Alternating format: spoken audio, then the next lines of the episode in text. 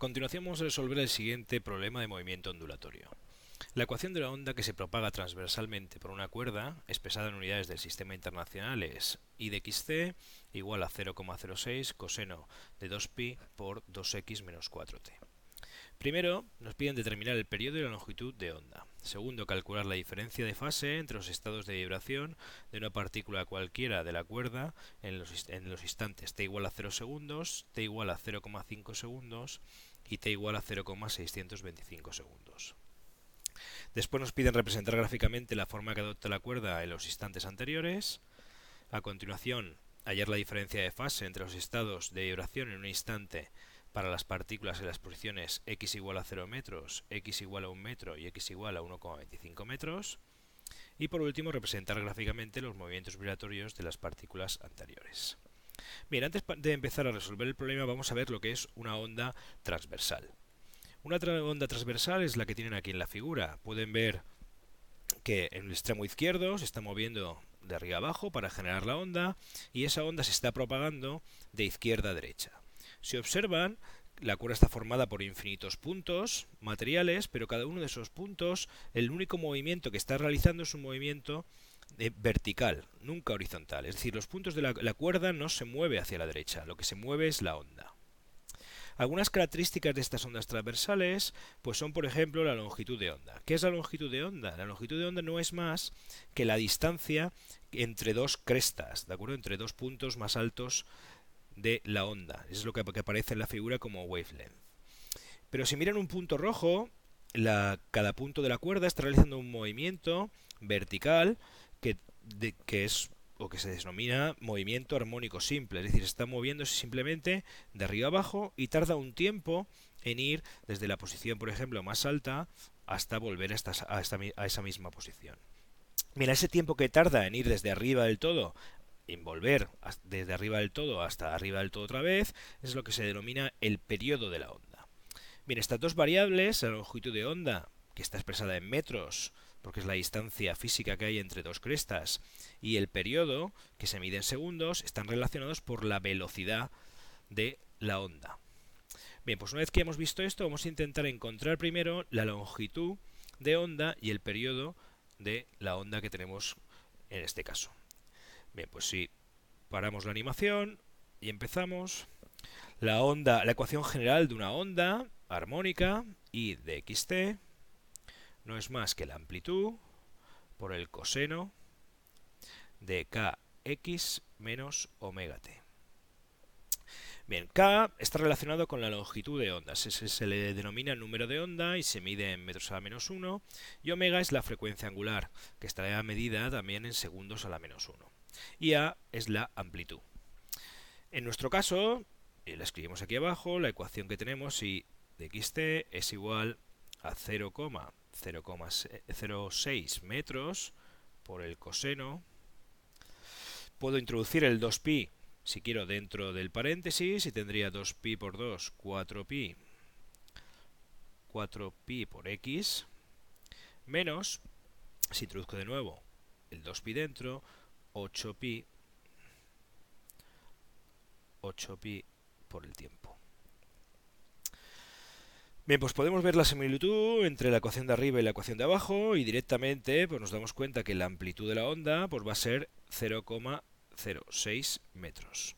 La amplitud de la onda es cuánto va a ir cambiando con respecto a su posición de equilibrio, cuál es el máximo desplazamiento que va a tener la onda con respecto a su posición de equilibrio. ¿Cuál es su posición de equilibrio? es un punto intermedio, pues la onda se va a estar desplazando entre A y menos A. K hemos dicho que está relacionado con la longitud de onda y no es más que 2pi partidos a longitud de onda. Si despejamos de aquí lambda, la longitud de onda va a ser 2pi partido por k, y si en vez de k pues sustituimos el valor de 4pi, pues obtenemos que la longitud de onda son 0,5 metros.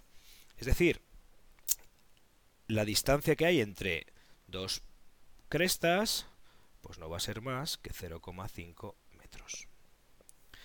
Y por último, pues el valor de omega está relacionado con el periodo, con el tiempo que tarda este punto rojo, uno de los puntos rojos que tenemos aquí en la gráfica, en ir de arriba abajo y volver a su posición inicial. Se, puede, se relaciona con el periodo y es simplemente 2pi partido por t, o lo que es lo mismo, el periodo es igual a 2pi partido de omega. Como omega en este caso es 8pi, pues esto va a ser 2pi partido 8pi, que es 0,25 segundos. Es decir, que el tiempo que tarda en ir, si estamos en el punto máximo, en volver desde ese punto máximo al valor inicial, pues es de 0,25 segundos. Bien, pues con esto ya podemos continuar el problema, ya sabemos la longitud de onda y ya sabemos el periodo. Lo siguiente que me piden es calcular la diferencia de fase entre los estados de vibración de una partícula cualquiera de la cuerda en los instantes t igual a 0 y t igual a 0,5. Bien, ¿qué es la fase? La fase no es más que lo que está dentro del coseno. Entonces, vamos a calcular la diferencia de fase y vamos a empezar a calcular la diferencia de fase, por ejemplo, entre el tiempo t igual a 0 y t igual a 0,5. Es decir, vamos a calcular la fase t igual a 0,5 menos la fase en t igual a 0. Bien, pues sustituimos t igual a 0,5 y t igual a 0 en, lo que tenemos dentro del coseno y obtendremos pues 2pi pues 2x menos 4 por 0,5 menos 2pi 2x menos 4 por 0. Bien, si nos damos cuenta, pues 2pi por 2x se va a ir en los dos lados, con lo cual esto se va a ir, y lo que me, este término de 2pi por 4 por 0 va a ser 0, y lo que me queda directamente es 2pi por 4 por 0,5 con un signo menos. Si calculamos esto, pues lo que obtengo es 0,5 es un medio, se me va a ir, me quedan menos 4pi.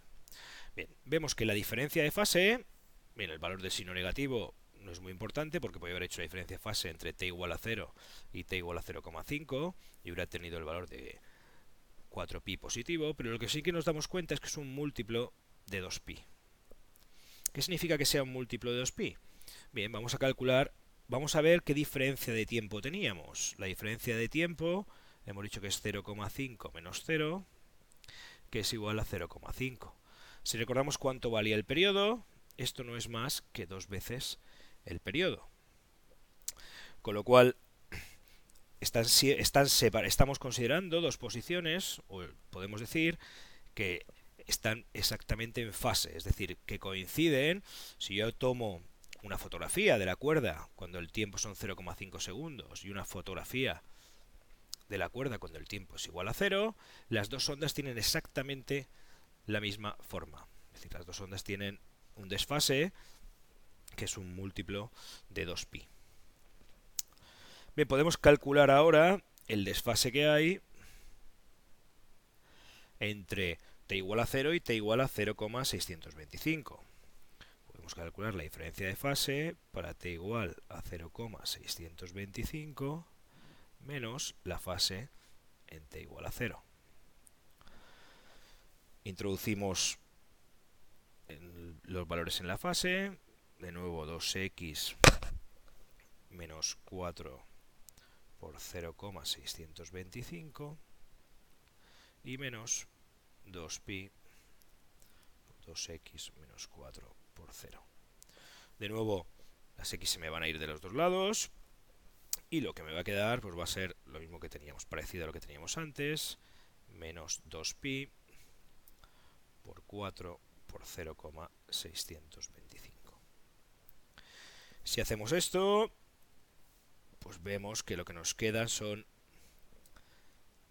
5 veces pi signo menos, y vemos ya que esto no es un múltiplo entero de 2pi, sino que se puede escribir, si queremos, como pues menos 4pi menos pi radianes. Entonces, estos instantes están en oposición de fase, pues la separación en el tiempo es un múltiplo, un múltiplo impar de semiperiodos. Podemos verlo de nuevo. Vamos a calcular el incremento de t, pues va a ser 0,625 menos 0, es decir, 0,625. Y esto no es más que, si lo ponemos en función del periodo, 2,5 si queremos por 0.25 o lo que es lo mismo 2t más t medios. Es decir, que van a estar en oposición de fase. Cuando si tomamos una foto cuando t es igual a 0 es igual a 0,625 y otra cuando t es igual a 0, pues lo que va a ocurrir es que no van a coincidir una con otra, sino todo lo contrario, van a ser opuestas. Es decir, cuando, por ejemplo, en para este tiempo un punto de la cuerda esté en un máximo, pues para este tiempo estará en un mínimo. Y eso es debido a que la diferencia de tiempos pues es un número impar de semiperiodos. Es decir, tenemos 5t partido por 2 semiperiodos. Bien, esto lo vamos a ver ahora si dibujamos las ondas para estos instantes. Para ello, lo que tenemos es, de nuevo, la ecuación general aquí, y tenemos que calcular la ecuación de la onda para t igual a 0, t igual a 0,5 y t igual a 0,625. ¿Cómo se dibuja esta ecuación? Bien, nosotros sabemos que la longitud de onda son 0,5 metros. Si sustituimos, por ejemplo, en el primer caso, en el que tenemos que queremos dibujar la posición de la cuerda en función de dónde estemos en la cuerda en el instante inicial, pues lo que nos va a quedar es 0,06 por el coseno de 2pi por 2x menos 0. Bien, en el instante inicial, cuando x es igual a 0,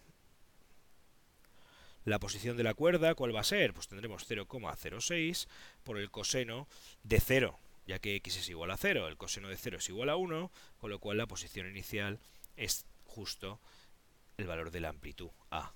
A partir de ahí yo ya sé que se va a ir repitiendo cada 0,5 metros. Si nos vamos aquí a la gráfica de la izquierda, empieza en 0,06 metros, em, hace un 5 completo y sé que vuelve a alcanzar el máximo justo cuando ha transcurrido una longitud de onda.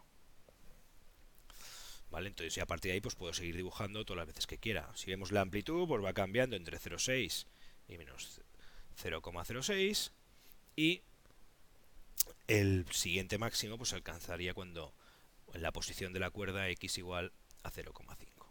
Si vemos, estos son instantes, ¿vale? Es como si hubiéramos hecho una foto a la cuerda cuando en el momento inicial.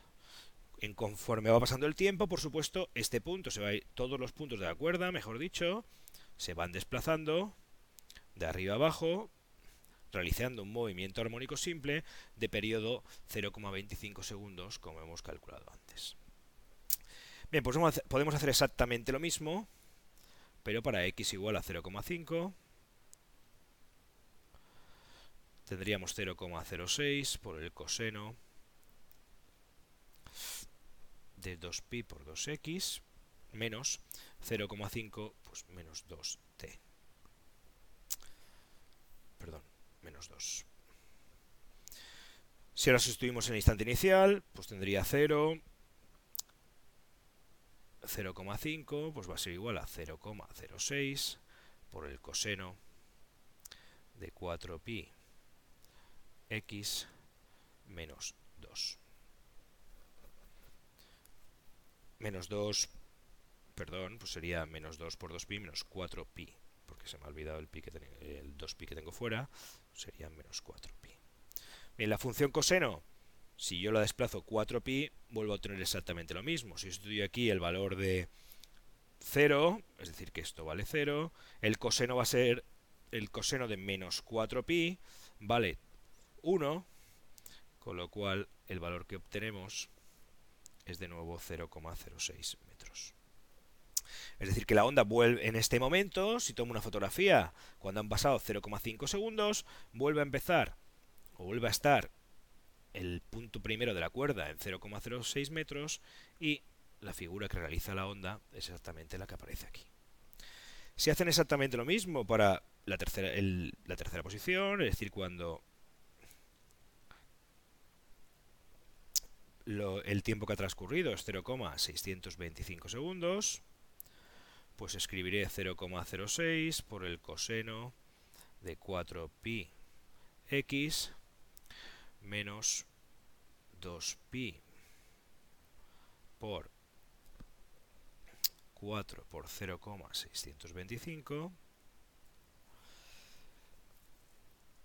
y si continuamos y calculamos ahora en el instante inicial de la, en el instante inicial y la primera posición el primer cuando x es igual a 0 pues obtendremos que el valor de la elongación es igual a menos 0,06 metros es decir que la cuerda en este instante en la primera posición de la cuerda se encuentra eh, menos 0,06 metros por debajo de la posición de equilibrio y a partir de ahí pues realizo el dibujo de la cuerda teniendo en cuenta que el siguiente máximo tiene que estar a 0,5 metros.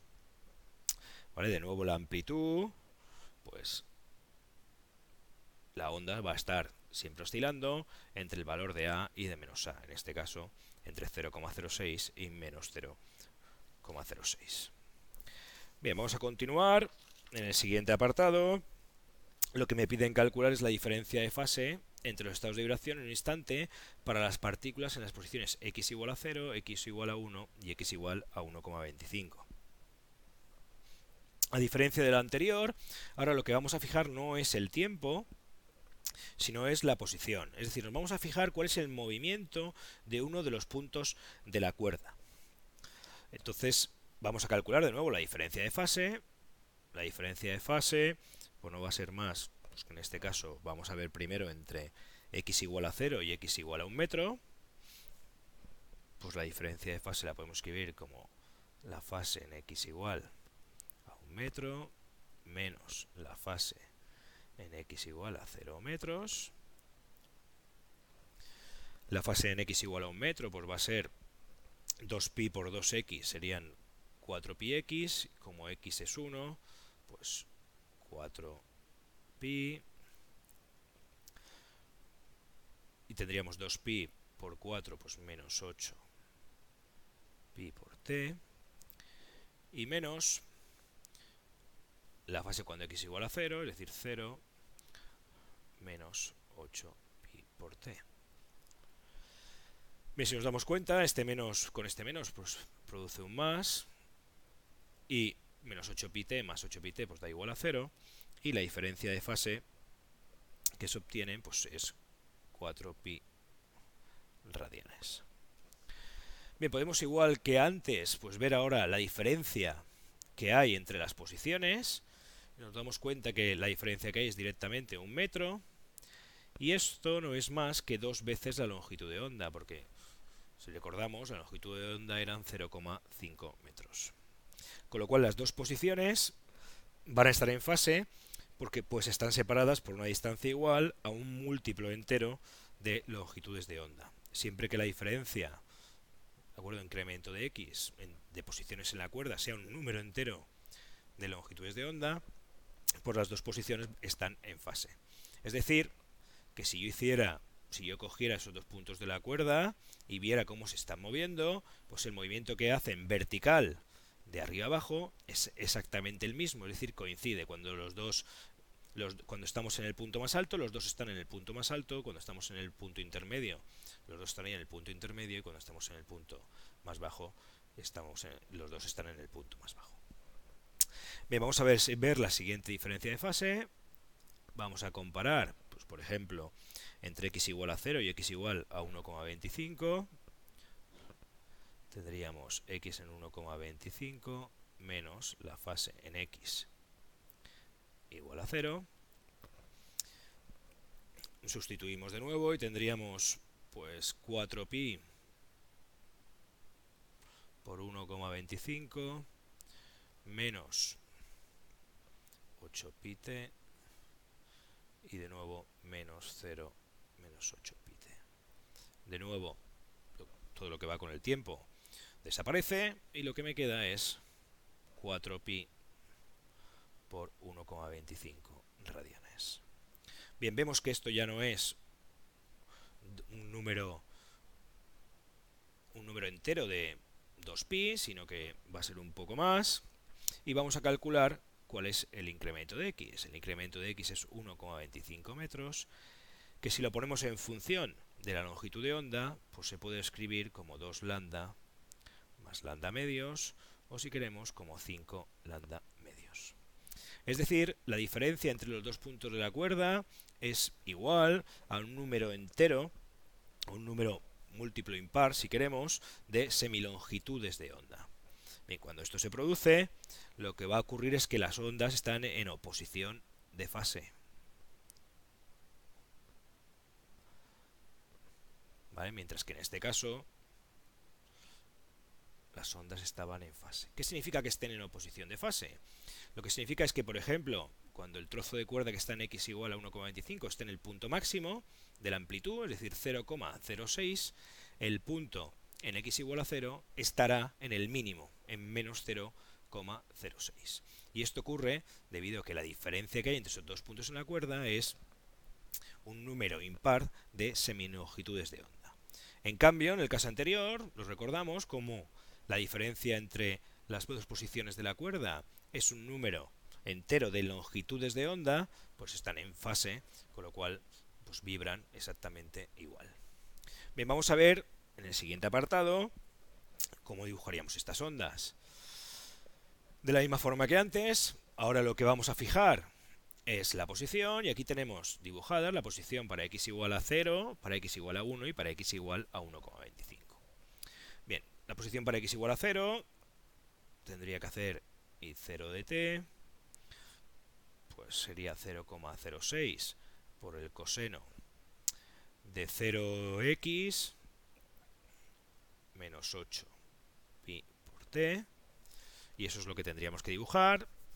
Para dibujarlo fácilmente, pues suponemos en t igual a 0, t igual a 0 tendremos el coseno de 0 y la amplitud en ese instante pues es 0,06. Tenemos que darnos cuenta que ahora lo que estamos representando es la, variación, la vibración de un punto de una cuerda fijo, es decir, el punto x igual a 0, en función del tiempo. En las gráficas anteriores lo que teníamos era la variación de la amplitud, es decir, de, perdón, de la elongación y en función de la posición en la cuerda. No, aquí la posición de la cuerda está fija y lo que estamos viendo es cómo vibra o cómo cambia esa posición de la cuerda en función del tiempo. Bien, pues de nuevo una vez que ya tengamos el primer punto, podemos saber cuándo vuelve a ese punto. La diferencia que hay en tiempo entre ese punto y ese punto es el periodo, que son 0,25 segundos. Con lo cual, teniendo el primer punto y sabiendo el periodo, pues ya puedo dibujar la ecuación de la onda. Puedo hacer exactamente lo mismo para la posición I1 de t. Si dibujo para la posición I1 de t, pues tendría 0,06 el coseno de 4pi menos 8, 4pi menos 8 pi t. Y si sustituyo para el t igual a 0, pues tendría el coseno de 4pi. El coseno de 4pi es 1. Y esto volveríamos a estar en la posición 0,06. A partir de ahí, pues como sabemos que el periodo es 0,25 segundos, pues puedo dibujar de nuevo la onda. Y en el último caso, en el caso en el que la posición es 1,25 metros, estamos considerando el trozo de cuerda que está a 1,25 metros del origen, pues tendríamos 0,06 por el coseno de 4pi por 1,25 menos 8 pi t. Y si considero ¿Cuál es la posición de ese trozo de cuerda en el instante inicial? Cuando t es igual a 0, sustituyo los valores, pues observo que el valor es de menos 0,06 metros. Y a partir de ahí, pues igual que antes, como sabemos que el periodo es 0,25, pues podemos dibujar la forma de la onda. Bien, vamos a darnos cuenta que la posición x igual a 0 y la posición x igual a 1 están en fase, si están vibrando conforme va pasando el tiempo exactamente igual, es decir, coinciden las posiciones máximas y en cambio cualquiera de estos dos puntos con el punto de 1,25 están en oposición de fase. Cuando se alcanza un mínimo o cuando alcanza la posición mínima, el trozo de cuerda que está en x igual a 0 y en x igual a 1, en x igual a 1,25 alcanza el máximo. Y al contrario, cuando se alcanza un máximo en la posición de la cuerda x igual a 0 y x igual a 1, pues se alcanza un mínimo en la posición de x igual a 1,25. Y con esto, pues hemos terminado el ejercicio.